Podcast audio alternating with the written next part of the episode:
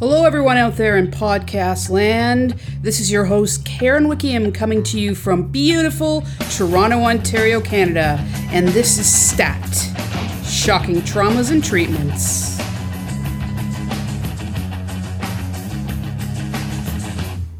Oh, stop? Let's listen to a bit more. This is a great song. I know you like it. Here we go.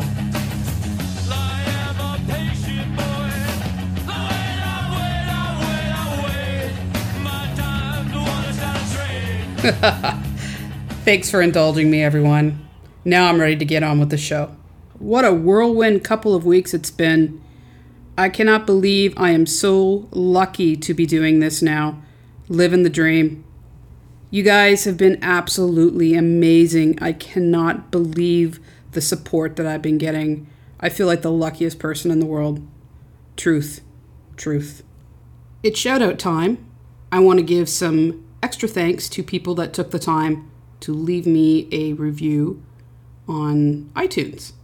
First of all, I want to say thank you to C. Dawson 7995 and Carol 221, Tilly Time, and to Scandicus. I hope I said your name right. Thank you very much. Also to Rob and Slim.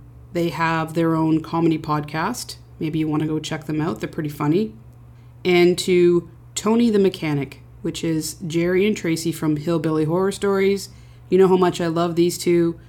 Go check out their podcast.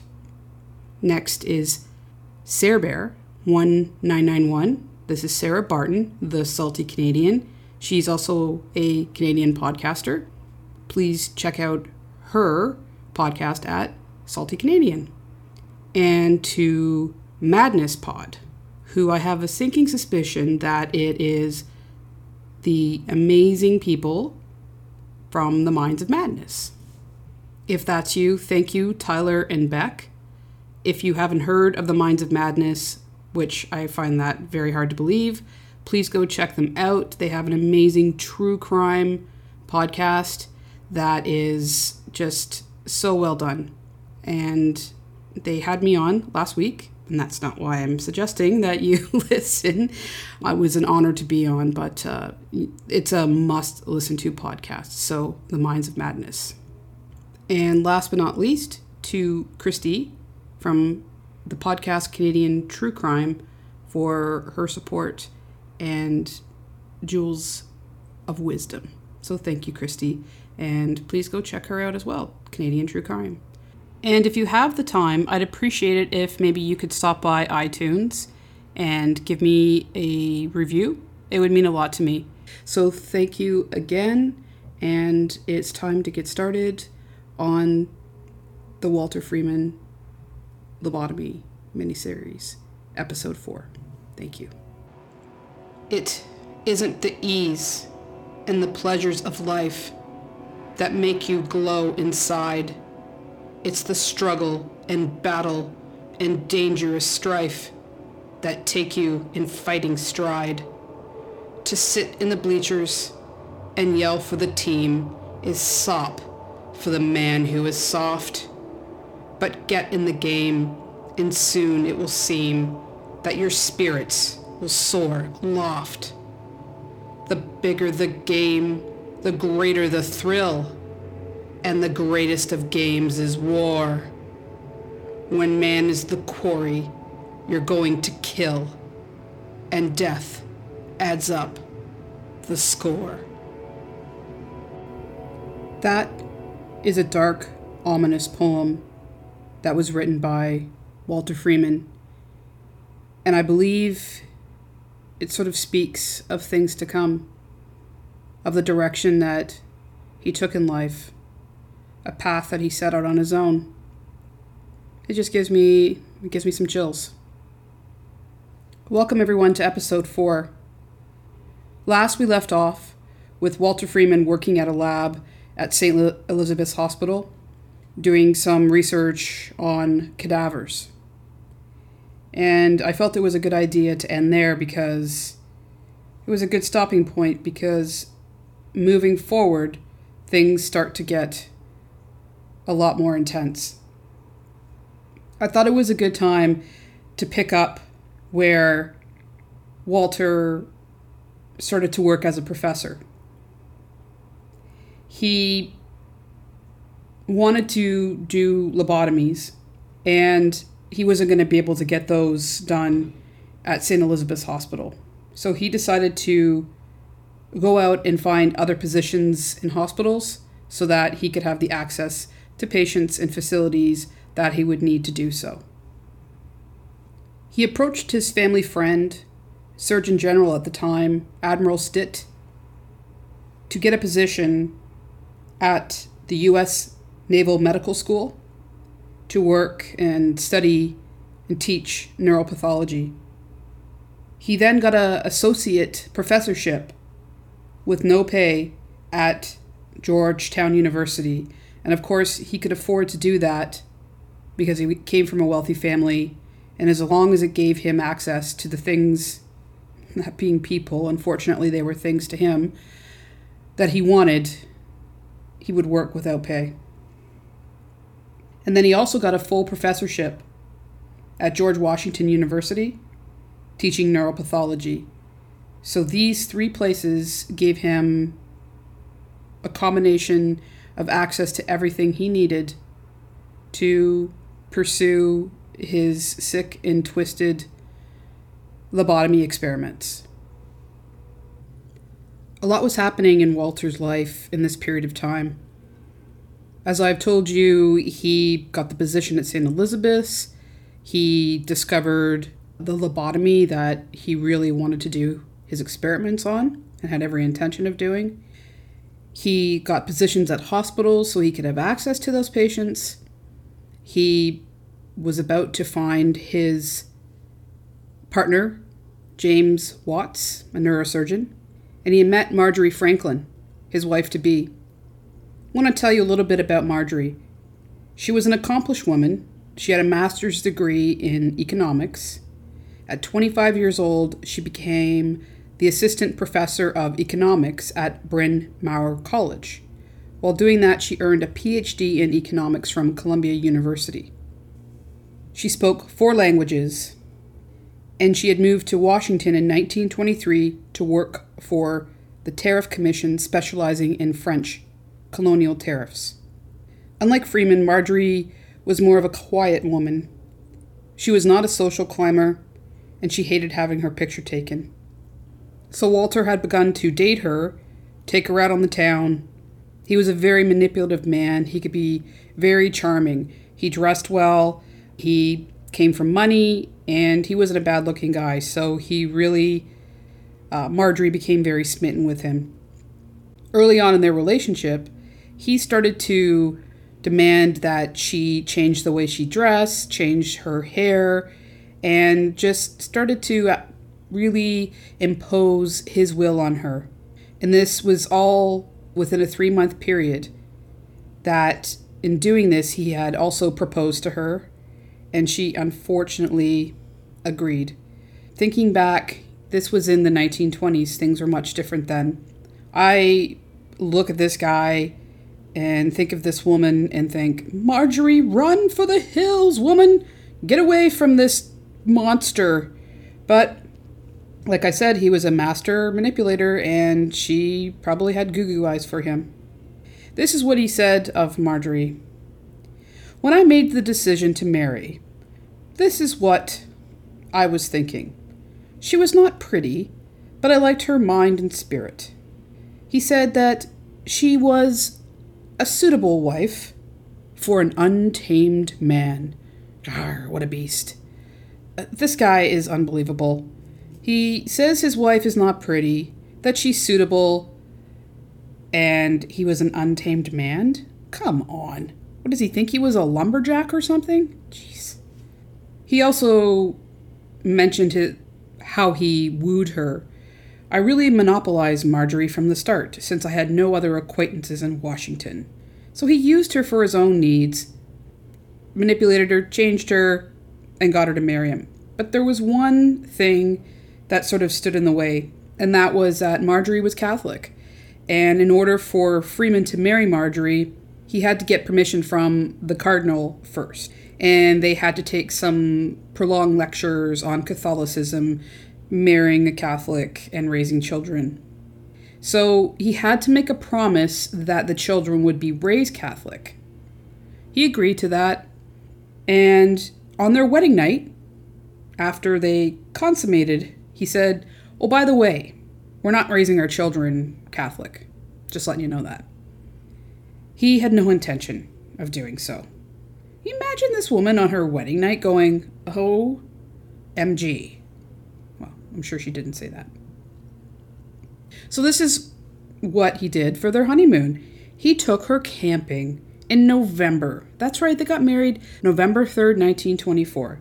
Now, this is a woman. I'm not saying she was a snobby, rich woman, but this is a woman that, you know, was educated, was not a camper, was used to living inside and not roughing it. And he took her to the mountains on a camping trip, and she was cold, miserable, and unhappy the whole time. Like I said, it was November. Again, she must have been sitting in a damn tent, shaking in her bloomers, probably double double bloomered it, and she was wondering what the hell have I gotten myself into? And what kind of jerk takes his wife on a camping trip? Unless they like camping together. Anyway, I shall move forward. Marjorie got pregnant immediately, and she had terrible morning sickness. And Walter was constantly smoking a pipe, and she asked him to stop smoking a pipe. So Walters was agreeable to that. He quit smoking a pipe and started smoking cigars instead. What a what a nice guy. A real sacrifice.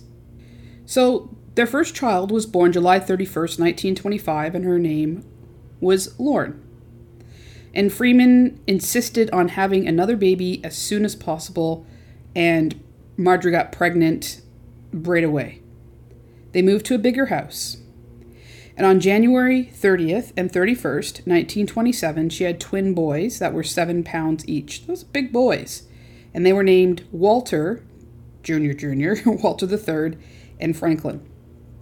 Now, Marjorie got really sick. She nearly bled to death after the delivery, and she needed a blood transfusion.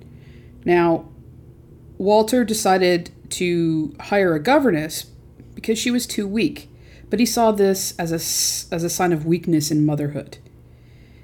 This is what he quoted as saying Marjorie was not particularly adept as a mother, being too easily upset by commotion. So, let's get this straight here, Wally. Having three children in less than two years, almost bleeding to death, proved that she was not a good mother? And why don't we even make her even more of an unfit mother? How about getting her pregnant with twins when her baby was only four months old? This guy, yeah.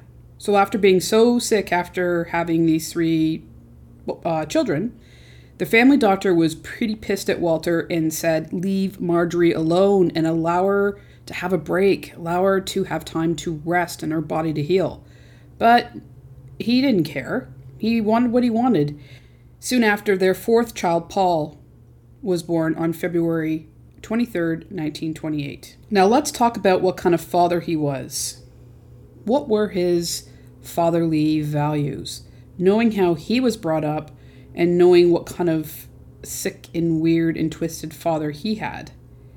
Here's a quote from Freeman Fathers understand their children better than mothers because men are less emotional in judging offspring. He stated that he could determine his child's personality at birth. He felt that fathers should be aggressive, child rearers, rearers, rearers. It's hard to say. You try it. And not be pushed aside by women. He said, I like to get into the nursery with cap and gown and mask, it is true, but I want my child and I want him raw. That's a little cannibalistic, don't you think? I want my child and I want him raw? What does that mean? I don't get it. Here's some more. I poke and prod them, and based on these reactions, I can tell what sort of baby it's going to be, what temperament it will have, and what to expect later. These poor children had a reckless sociopath of a father. They didn't have a chance to develop in their own natural way, not with a father who determined their character and constitution at birth and raised them based on these preconceived notions.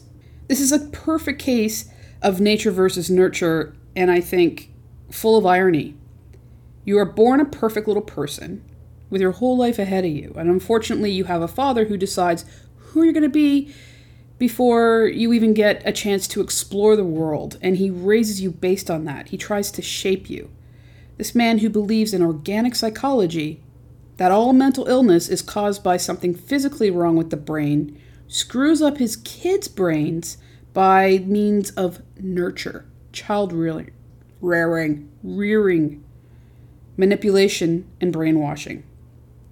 Marjorie raised the children in a kind and gentle manner, with a governess, of course, for help. And that was a lot of kids. They had six children in all, with one miscarriage. So, with a governess, and she would need one, she raised all these these kids. And of course, his imposing views were always looming over the household. This is what Walter III said about his mom. She taught me how to love somebody, this was important because my father didn't have the capacity for a close emotional tie. He was always distant. So, this gives you some insight on what this man was like as a father and a husband. And it gets worse, and we'll get to that later. So, with four very young children at home, and a wife who was beaten down and exhausted by having a husband like Walter, he continued on with his career at an incredibly fast pace, but his presence was felt in his absence. So now he's got himself set up in a position that he wants to be in. Married, with kids, giving the appearance of being very settled and respectable, having multiple professorships, and a new surgery that he's experimenting with. The last thing he needed was to have a partner who would be a neurosurgeon to assist with the surgeries. I had mentioned before that when it comes to surgery, obviously it has to be a surgeon that, that does the procedure.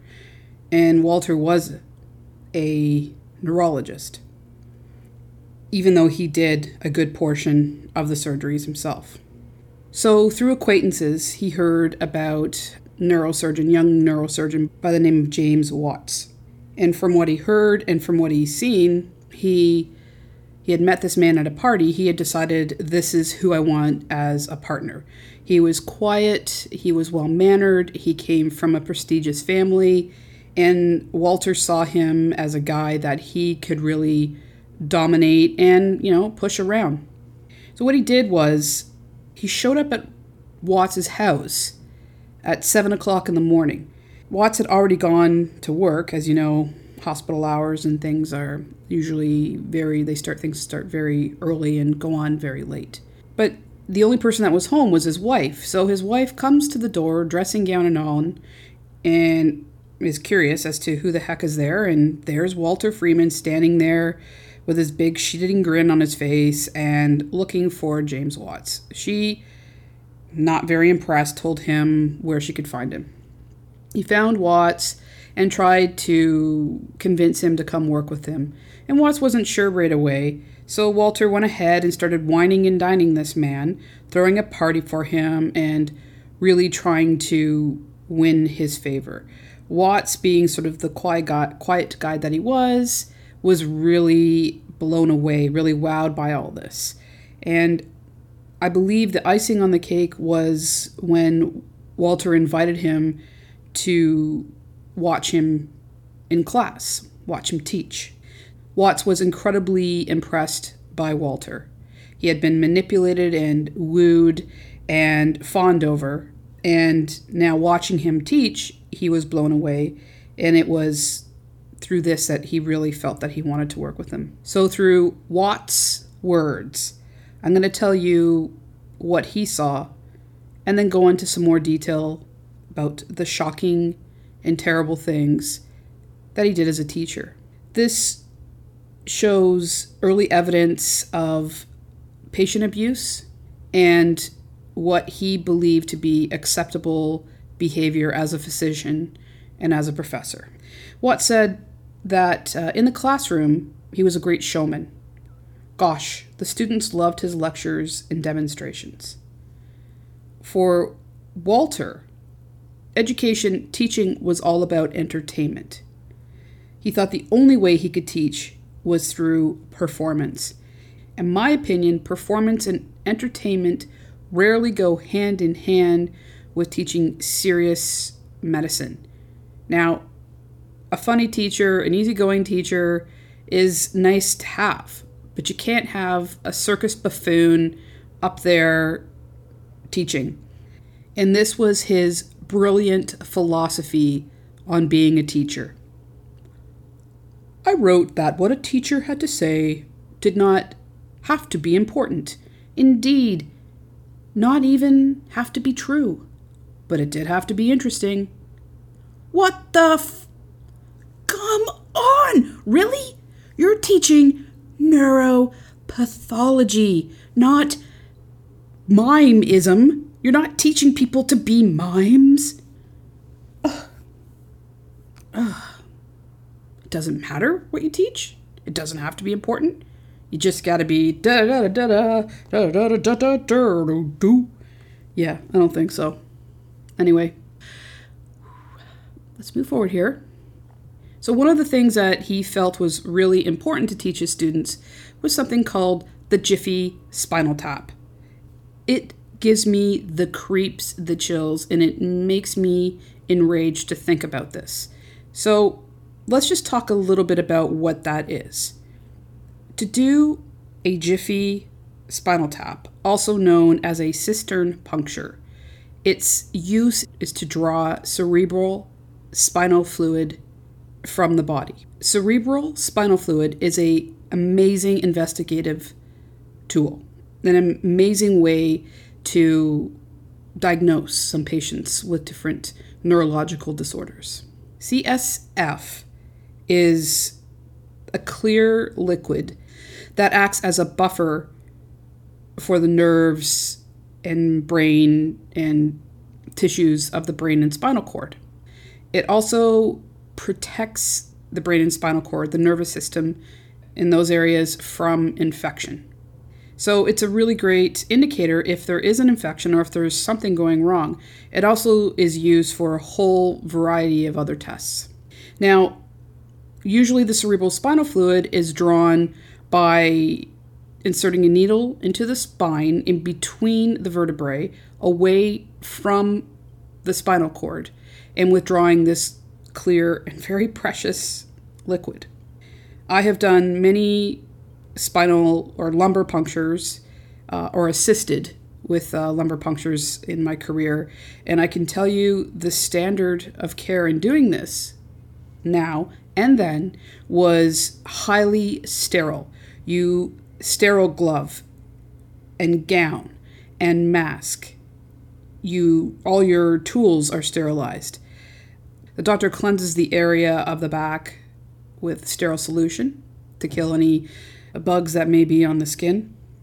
The needle is inserted in the lumbar area, in the sacral area. That's the furthest lowest part of your back, not quite at your tailbone but that's the safest place to go because your nerves end around there. So the area that you're going into, there's actually no nerve endings in that area. And if they do have to go a bit higher, a very skilled doctor knows the safest place to go in to do this.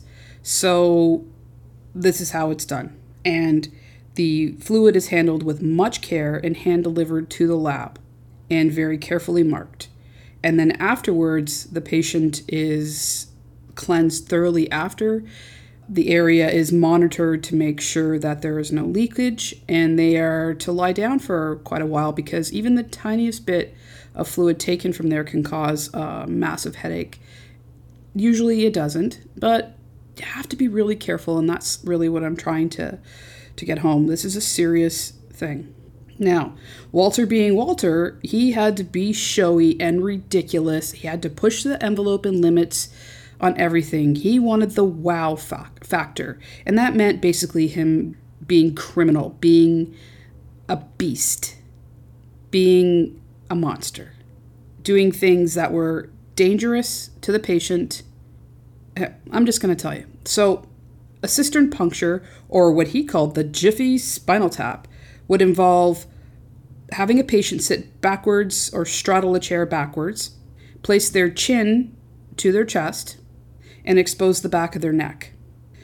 There would be no cleansing of the area because he referred to it as that sterile crap. He didn't believe in it. No glove, no gown, no mask for either one of them, and he would take a needle and he would place it in the C spine, which is your cervical spine, and he would place it just below or just around the brainstem. The brainstem is a part of the autonomic nervous system. It regulates your heartbeat, it tells your heart to beat, it tells your lungs to breathe, and it controls consciousness. You kind of need all of those. It does things that we don't do, it does them for us. So let's just put it this way the tiniest little error, error can cause paralysis and death very quickly. It will can shut down your whole respiratory and cardiac centers, and at best, you're on a respirator for the rest of your life, which I don't believe they really had that in those days. So that meant death. So that or death. So I think I hope that that kind of explains the kind of psychotic person that he was. He just was vindictive. And this is what he taught his students. Now that I have told you a bit about the types of things that he taught his students, I want to talk about how he felt that he needed to entertain his students, to be the center of attention, to be absolutely adored. He was looking for the standing ovation. His lectures became so popular that they substituted for entertainment during the Great Depression. He invited his students to bring along dates to watch his lectures. So they did. Now, this really upsets me for so many reasons. Again, it goes back to his whole policy of it doesn't matter what I teach and it doesn't even have to be true, it just has to be fabulous. But what makes it worse, what takes it one step further, is that he would bring patients. Patients would will, would willingly go to his lectures to help be examples for different diseases that he was explaining or that he was that he was teaching, which I believe is incredibly generous to do so. And you think that a doctor, the doctor, would be very appreciative of this. And one of his favorite things to do was to draw brain structures and physical structures on the chalkboard with both hands simultaneously. Do this whole ambidextrous shtick that he admitted to practicing every day to keep up the skill. He wasn't wasn't natural at that. And of course, you know, it's smoke and mirrors. Wow, wow, that's awesome. Yeah. Ridiculous. He stole that from another teacher. When he would see things that he thought people would love or got attention, he would steal the idea and use it for himself. One patient that he brought in had a disease called Cushing syndrome. Cushing syndrome is a terrible condition. It's when the body makes too much cortisol, and you need cortisol to live. It affects the adrenal glands. Now, cortisol affects every single tissue in the body. It allows people to respond to stressful situations such as illness or, you know, fight or flight type situations. So when the production of this is affected, it uh, this is what happens to your body. You get weight gain, high blood pressure.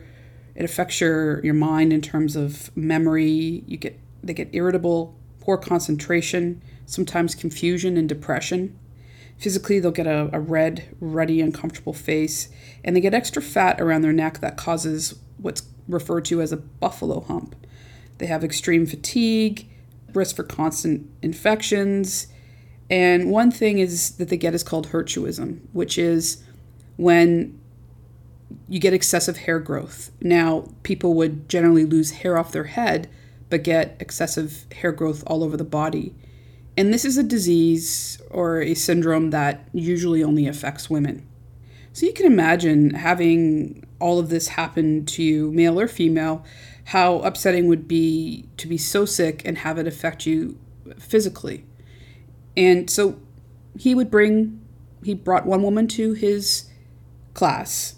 And back in those days, you really didn't show a lot of skin. Dresses, uh, boots that went high, and you just didn't show your ankles.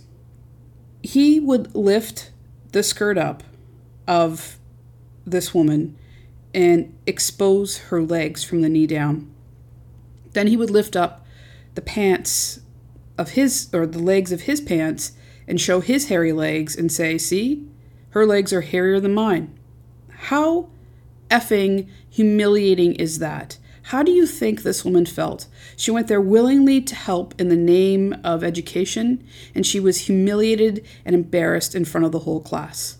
He just makes me sick. And this really is mild compared to some of the other things that he did. But horrible, horrible. So I'm going to tell you about another patient.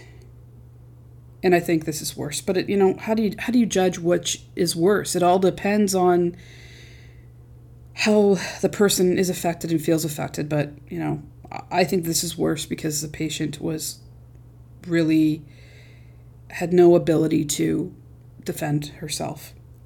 So he didn't just teach in a classroom, they would do clinical rounds in hospitals. And you know, I think you've probably heard of that, maybe been in the hospital and seen how the doctors go room to room for teaching purposes and find a specific type of illness and the doctors would learn about it. Generally, you would give consent to that. In 1941, while leading a neurological clinic at Western State Hospital in Washington State, he did a demonstration for fellow physicians. He used a patient to demonstrate infantile behaviors of senile dementia. And he wrote a letter to his wife and explained how it went.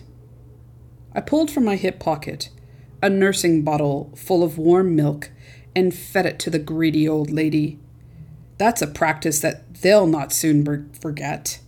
She fumbled around with it and tried to get the whole bottle in her mouth, just as our babies used to do. And then I gave her the bowl of my pipe to suck on, and she did the same thing. I'll say she was demented. Yeah. It just makes my heart ache with anger, rage, and sadness for this woman. And this son of a bitch abused her, humiliated her, she couldn't protect herself or speak up for herself. She couldn't tell him to F off and go away. She was vulnerable, completely vulnerable. If I would have walked in on this, I'm sure I would have lost my license because I probably would have been charged with assault. Yeah, I know. Might not sound very professional, but nah, I'm a human with a heart, and I'm sure most of you feel the same way. Here's a quote as a teacher, Freeman aimed to retain the attention of his audience at all costs, for a drifting classroom could signify a shrinking audience of his public stature. Another one. Professor Spiller and Frazier had shown him great men seize the limelight without regard for human casualties of his actions. Yep, this is this is showing signs of his increasing psychopathy towards patients, victimizing them, victimizing his students to a certain degree, teaching them terrible things, and hopefully most of them saw st- straight through him. Now that you have an idea of what kind of psycho this guy is, I've told you about how he is as a father, as a husband, as a professor, and as a student. He's now found his partner. I'm going to say partner in crime because Watts was absolutely no angel himself. He was nowhere near as bad as Walter, but James Watts was around and participated in many, many, many of these surgeries. He would eventually draw the line, but I think he crossed the line early and often. So he set a number for himself. He wanted 20 lobotomies done by the end of December 1936 so that he could present it to at a conference, do a lecture on it uh, at a conference of his peers, American Medical Association, in front of psychiatrists, psychologists, neurologists, and neurosurgeons. This was October. And I told you about his first patient. That was Alice Hood Hammatt. Let's move on to his second patient. And her name was Emma Agar. She was a 59 year old bookkeeper. With agitated depression, she was bedridden for six months, suffering from hallucinations, OCD, and inconsolable crying. While performing the prefrontal lobotomy, the surgical tool had broke off in her head and was in her brain. This happened halfway through the surgery, so he took it out right and closed her up. No, of course not. He took the broken tool out, picked up another one, and carried on and finished the lobotomy. God she survived, and but really she remained anxious and delusional, confused, poor memory, amnesia, no spontaneity. Her brain was brain damaged. It affected the way she perceived all her mental unwellness. So she still had all of that, but she just didn't seem to care. Her ability to care, have initiative, or just continue on living any kind of life with pleasure, just it didn't happen. And that was her fate and outcome. The next patient, the operation took place October 1936. His name was Linwood Roberts, a 39 year old man. He had anxiety, migraines, OCD. He was suicidal. He couldn't work. He had no friends. He couldn't socialize. He had depression. He was very thin. He was dizzy, weak, and bedridden for 18 months. His mother took full care of him, and he would just lie in his bed with his hands on his chest waiting to die. So he agreed to a lobotomy. And after the lobotomy, it completely changed him. He became a talker, a constant chatterer. It was intolerable, intolerable to the staff and the patients. He was very disruptive. It wasn't this man's fault, but if you can imagine, this man is running around a mile a minute and just really disrupting the whole area. And he was discharged. But really, all that happened here is that his brain was damaged, and one mental illness was swapped out for another. He went from incredible depression and other things to being manic. He just couldn't stop. He did get a job as a janitor, but he didn't care about getting married or having children or improving his life in any way. He just, that was it.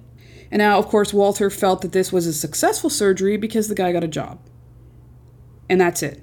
That was his primary criteria for success was that if they could work again or clean the house again. Then he was like, really? Yeah, did a great job there. Everything was just so skewed with him. Next patient. I don't have her name. Uh, she uh, was a female. She had OCD for over 30 years, an, an extreme germaphobe with excessive hand washing, and she was absolutely crippled by it. She was discharged post lobotomy without confusion, but her OCD was bad as ever, and she just continued to go on with those behaviors, but in a, with a zombie like effect. Next patient was a 47 year old woman. Again, I don't have her name, unfortunately. She was uh, suicidal with depression and had possible brain damage from a prior suicide attempt by gas inhalation. For all intents and purposes, it pointed to the direction that she did have brain damage. So he didn't believe in doing any real medical histories or uh, physicals on a patient. And in this case, it would have been crucial. Having an ex- now having a brain injury, likely, he she really did have to have a proper workup. And as mentioned before, he felt that doing those types of examines exams was veterinary medicine. As it turned out, the operation was a travesty. It was butchery. Several blood vessels were severed, causing excessive blood loss. And she had severe, severe brain damage and was institutionalized for the rest of her life with seizures, bladder incontinence, high anxiety, confusion, forgetfulness, couldn't concentrate, and she had no driver motivation. Last person I'm going to talk about right now is Mildred Sperlin, a 32 year old with schizo- schizophrenia. His description of her was this grossly obese, untidy, mannerless, dull eyes and voice, and a greedy hoarder.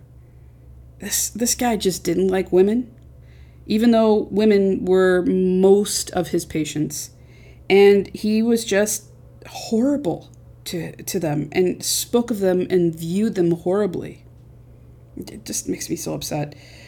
Anyway, it was pretty well known that many things, most things, did not help schizophrenia, but you know, it didn't matter to him. He did the sur- surgeries anyway, and post surgery, she got worse. Hallucinations continued as bad as before. She couldn't work, and she was institutionalized for the rest of her life. But not only that, it's like she was punished for that because he treated her like a guinea pig. He carried on with all these other barbaric treatments that were pretty much being phased out by then. He continued to treat her with insulin therapy, other types of shock therapy. It was awful, absolutely awful.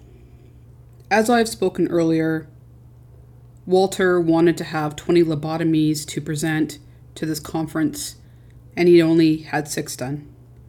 But that was enough to have most, the majority of the doctors and audience in an uproar. They were disgusted by this. They could not justify, they could not understand, neurosurgeons, neurologists, psychiatrists alike, why they would want to destroy healthy tissue to correct something that was likely not biological.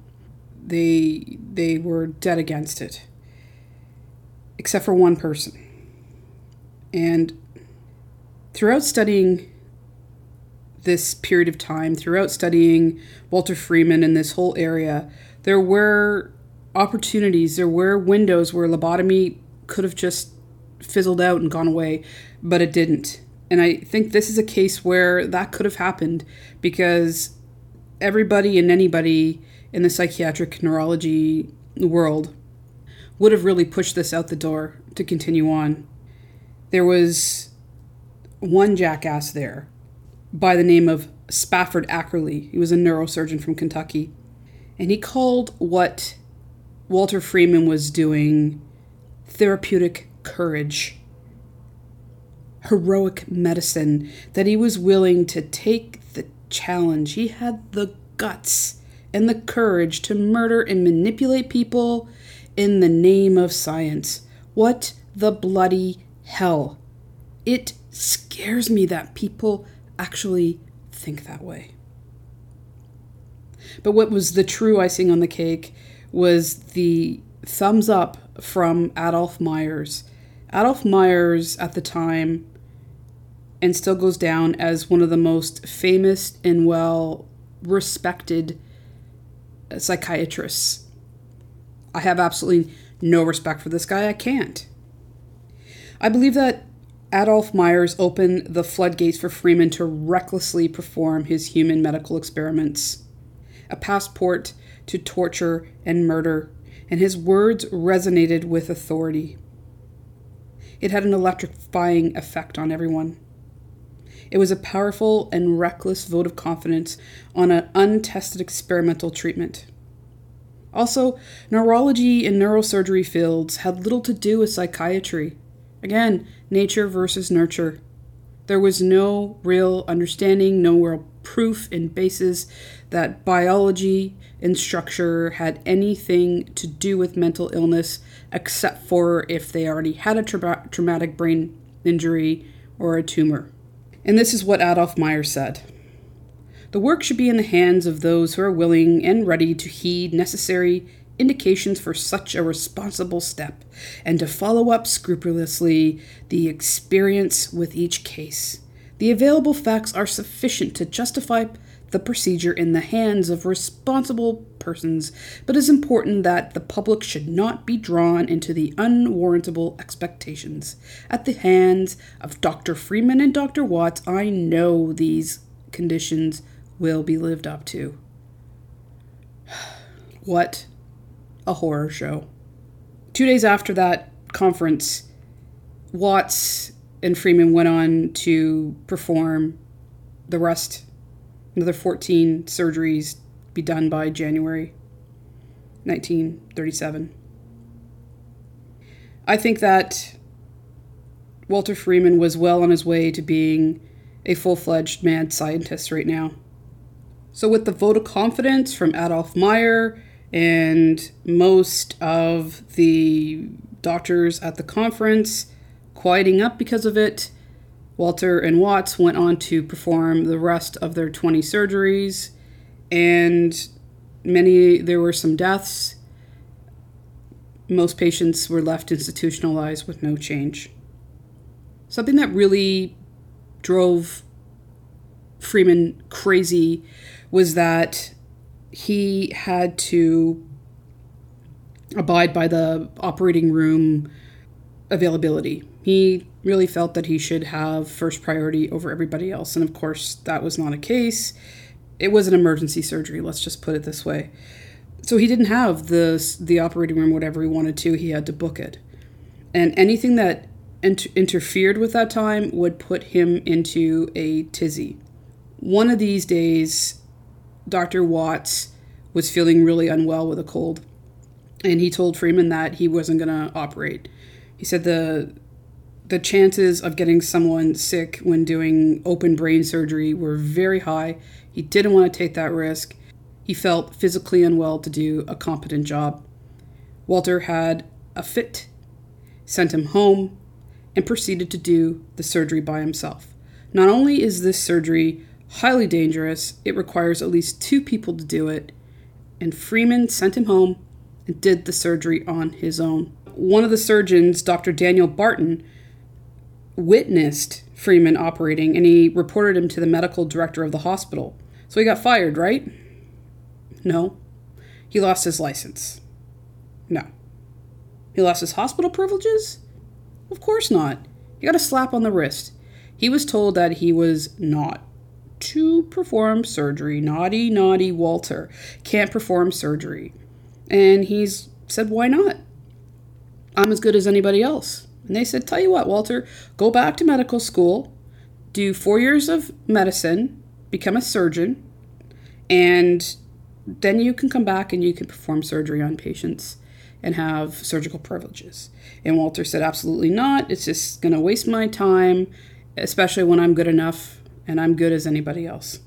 And as it went, he managed to do, or he ended up doing more than half of those prefrontal lobotomies. Anyway, there was a case where there was a terribly botched surgery, and one of the patients sued him for $2,500. Freeman always settled out of court because he didn't want a paper trail of of anything. He didn't want to have to go through the courts for malpractice. He he wanted to always come out smelling like roses. So he always did the out of court settlement. And this was his feeling towards it. But such things are more or less expected in a free country like ours. So Freeman knew that he pretty much was going to botch surgeries and that he could pay people off because people were greedy. Not because he did anything wrong, no, not at all. I'm going to move on to the next and last part of this podcast that I think is very sensitive. I think that this podcast subject matter is sensitive to begin with, but I find this very disturbing. So I'm just going to give a little bit of a warning ahead of time that this is some pretty scary and graphic stuff I'm going to talk about here. And I don't usually go for being graphic. I don't think it's necessary for most of the time, but I really I really think it's necessary to include this as part of the podcast. So just letting you know. Okay? If you want, fast forward or just make sure that there's no kids in the room, but I'm sure that's not the case either. Okay, here we go. I get a little emotional when I talk about this. Okay, Freeman and Watts wanted to gauge the amount of damage that their cuts into the brain made during surgery, preferably while the lobotomy was in progress. In 1939, they began performing surgeries under local anesthetic. That meant the patient would be fully awake. The only medication that they would receive was Novocaine that would be injected into the skin of their of their skull of their head. So the only thing that would be frozen would be the skin on their head after they were shaved. So the patient was going to feel the whole thing. And I'll tell you, the freezing wouldn't do a trick. It would for the initial cuts, but not for the drilling into the brain. They hope to have conversations with patients during the operation to gauge exactly when their cuts caused enough, but not too much damage. Enough, but not too much. When awake, the patients obviously felt an incredible amount of fear and anxiety.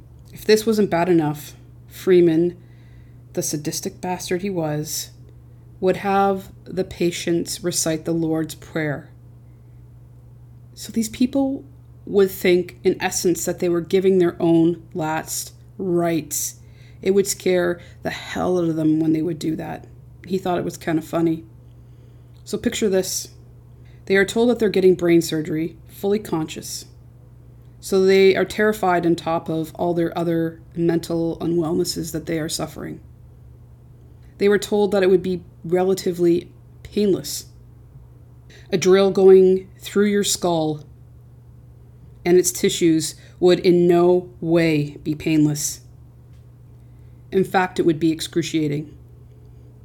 Fully awake, they watched themselves being strapped down and shaved and covered with sterile draping.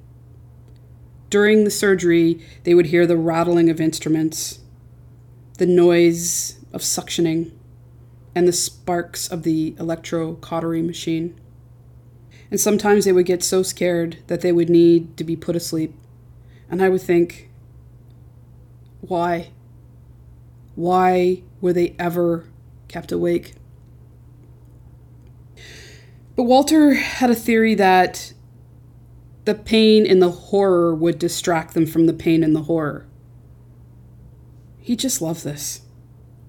This makes me sick and that the shock of feeling and hearing the sounds and the holes being drilled in their skulls would freak them out and they would scream over top of the noise. They were being fully and absolutely tortured. So they would do one cut, and two cuts, and three cuts through the nerves and the tissues in the brain.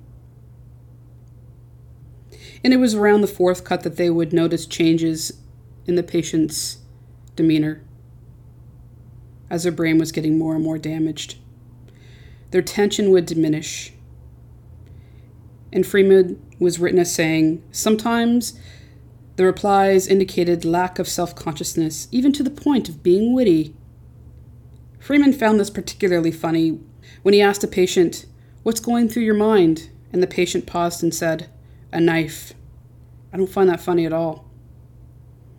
He pushed the limits with each conscious lobotomy more cuts, deeper cuts, more aggressive, cutting in different areas. And he would ask disturbing questions. This is pure horror. This man was as bad as any war criminal, and I'm sorry, I don't mean to be offensive in any way, but He was a monster, and I don't say that lightly, so please forgive me and understand where I'm coming from when I say that. He did this to 66 patients. I'm going to read you some transcripts. These were taken while the patients were being operated on and conscious. I'm warning you, this is pretty scary stuff. You can actually hear through their words their minds being destroyed as they are cutting them and asking them questions. Here's one transcript Freeman. Who am I? Patient. Dr. Walter Kaufman. Freeman. What about the relative who was troubling you? The patient. He was after me. Freeman. Are you happy? The patient. Yes. Freeman. What is a widow? The patient. She is related to a man, and he went with another woman, and he picked up the other woman, and that is all. Freeman. What's the difference between a dwarf and a child? The patient. I wouldn't hurt a dwarf but I would hurt a child. Another case after cuts were made on the left side of the frontal lobe. Freeman to the patient. Do you feel any difference? The patient. I feel that there's a book on my face. They worked on the left side. There was a drawing when they put the knife in. Freeman. Later during the operation. Does your conscience hurt? Patient. I don't know where it is. It was down by my heart, but I can't feel it at all. That just makes me feel physically sick. We're hearing a patient say that they can't feel their conscious, that it was by their heart, and then they can't find it now.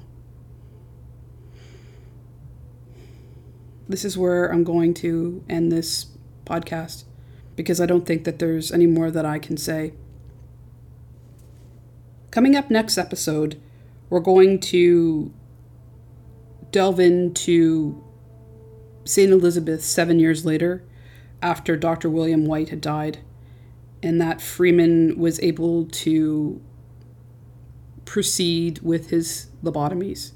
So, we're going to talk about more about that time and the invention of the transorbital lobotomy. So please join me next week where we will continue on with this mini series and follow Walter Freeman down his path of death and destruction into the depths of madness. Thank you for joining me. But wait a minute, don't go anywhere yet, because it's that time of the day for the Suture Room. Welcome, everybody, to the Suture Room. Come on in and join me in the Suture Room to relax. Get on the stretcher, put your feet up.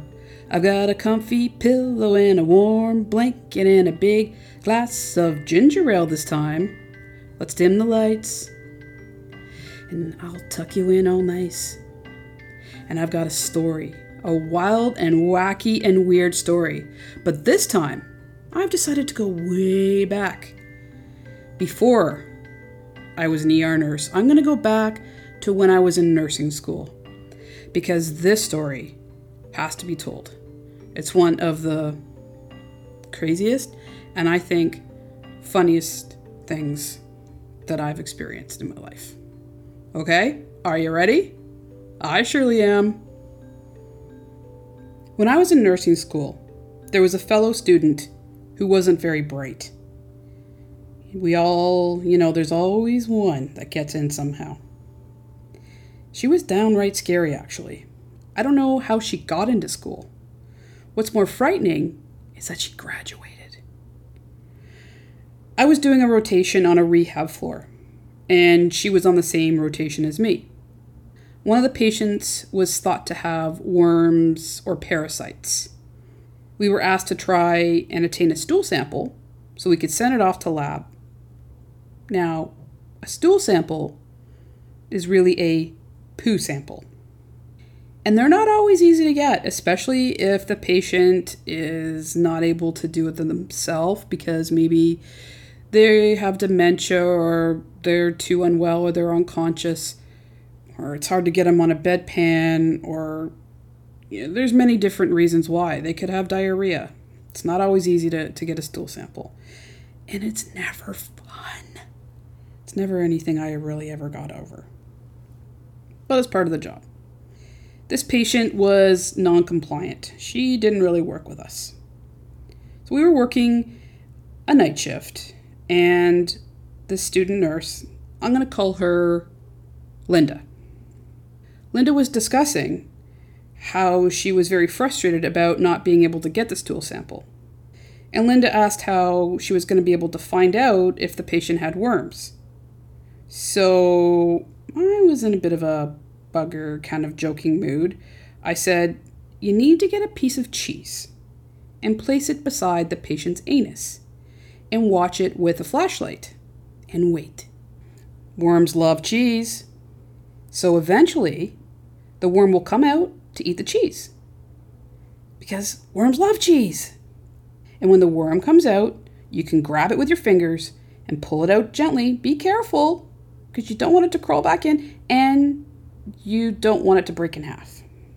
So after I said that, we all had a little giggle. Time went by and we realized that we hadn't seen Linda in a while. And I said, Oh no, oh no, you don't think that she's in the room with the patient with worms. No. Sure enough, she was.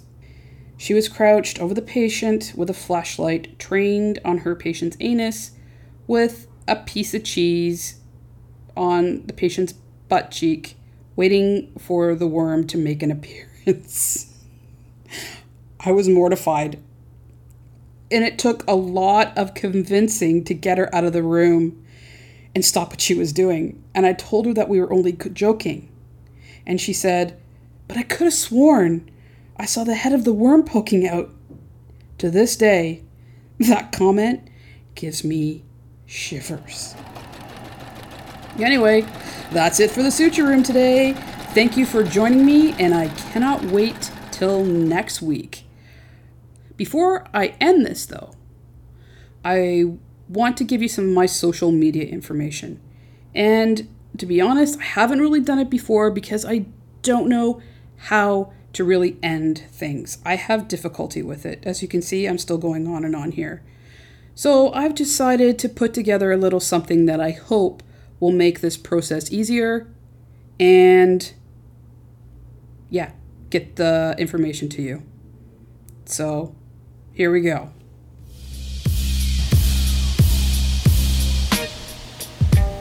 Hey, everybody, I got a little story that I want to tell you.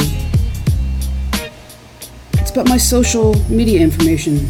I've had a problem, and in my show, tell you about my social info. My tongue gets tied, and I lose the flow. My Twitter tag has an underscore, which pisses me off to the core.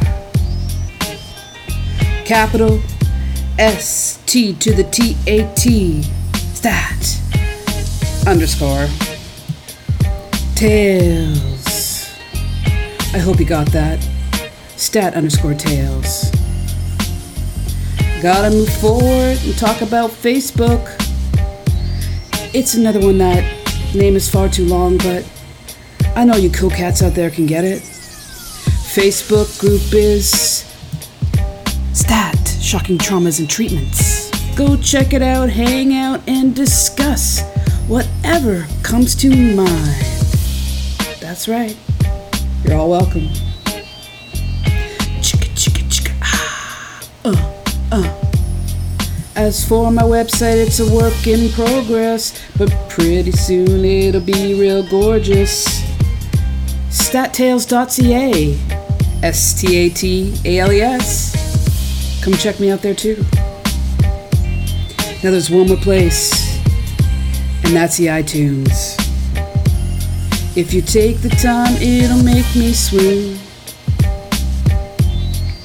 Help me out and rate my show. Tell me if I'm awesome or if I blow, blow, blow, blow. That's it all. Thank you for joining me. And remember to stay groovy.